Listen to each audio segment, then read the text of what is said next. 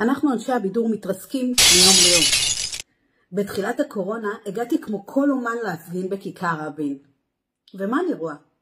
מלא גופי טורה, מפוזרים על הרצפה, מלא כסף שנזרק, ואז אני אומרת לעצמי, מה קורה פה לעזאזל? האם הגעתי להפגנה, או שהגעתי להופעה? ומאז כמובן שלא הגעתי יותר. האמת שעד היום לא כעסתי. הייתי מאוד מאוד אופטימית ואפילו עודדתי את חבריי. עד לאותו רעיון של חילי טרופר בתוכנית של אופירה וברקו. קדימה. שניים לפניך, ניקי גולדשטיין ואורל צברי. ומייצגים את כולם. לא, לא, לא אופירה וברקו. הם לא מייצגים אותי. ממש, ממש לא. הם צלמים, תאורנים, במה. עובדי במה. ברקו, עובדי במה, אני כבר שומעת את הסלוגן הזה כל תקופת הקורונה, הדאגת על הזאת. ואני אגיד לך מה זה, זה כאילו דאגה, זה לא באמת דאגה לעובדי במה. זה הסלוגן שהמציאו העשירים שמפגינים ויושבים מול בית ראש הממשלה. אני לא שם, אני לא אהיה איתם ולא אעמוד על ידם.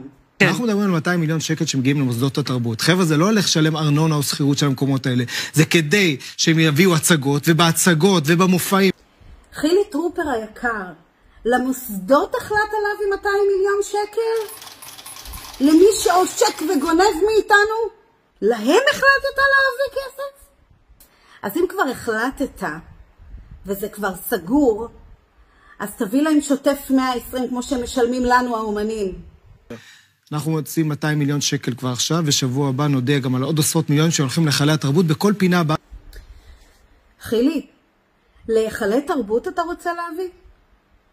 היכלי תרבות שלוקחים מאיתנו הקטנים והבינוניים מלא כסף על שכירות אולם בערב מופע? ואני אגיד לך, זה משהו בין 5,000 ל-8,000 שקל לערב מופע. ומה קורה עם ההוצאות מעבר? אנשי סאונד, אנשי תאורה, עובדי במה כמו שאתם אומרים. מי משלם להם? היכלי התרבות משלמים להם? לא, אני משלמת להם. למה אתה לא נותן את הכסף למי שמוציא את הכסף? לא מי שעושק ולוקח. אתה יודע מה, חילי? אני לא כועסת עליך. אתה נראה אדם מאוד מאוד נחמד. אני מאמינה שלא עברת חפיפה טובה, כי הגברת שהייתה לפניך לא עניין אותה הקטנים והבינוניים. זה כל העניין. הייתה הפגישה הראשונה שלי בתפקיד?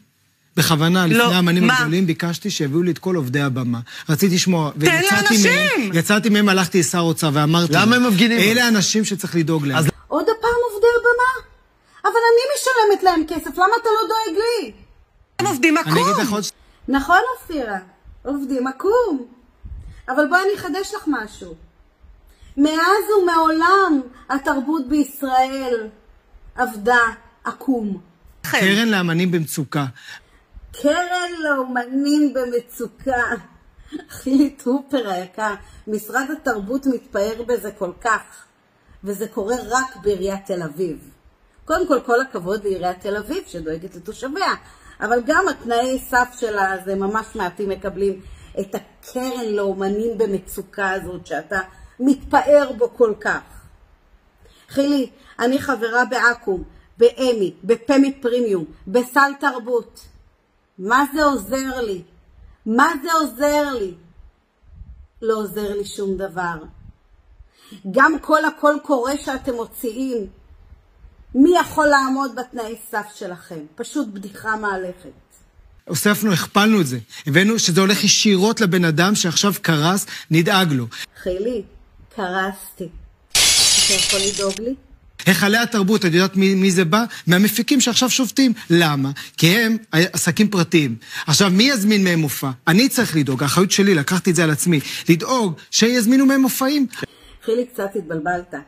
הם התקשרו אליי להזמין מופע? אני הקטנה והבינונית? מה פתאום? הם התקשרו לעשירים והזמינו מהם מופע.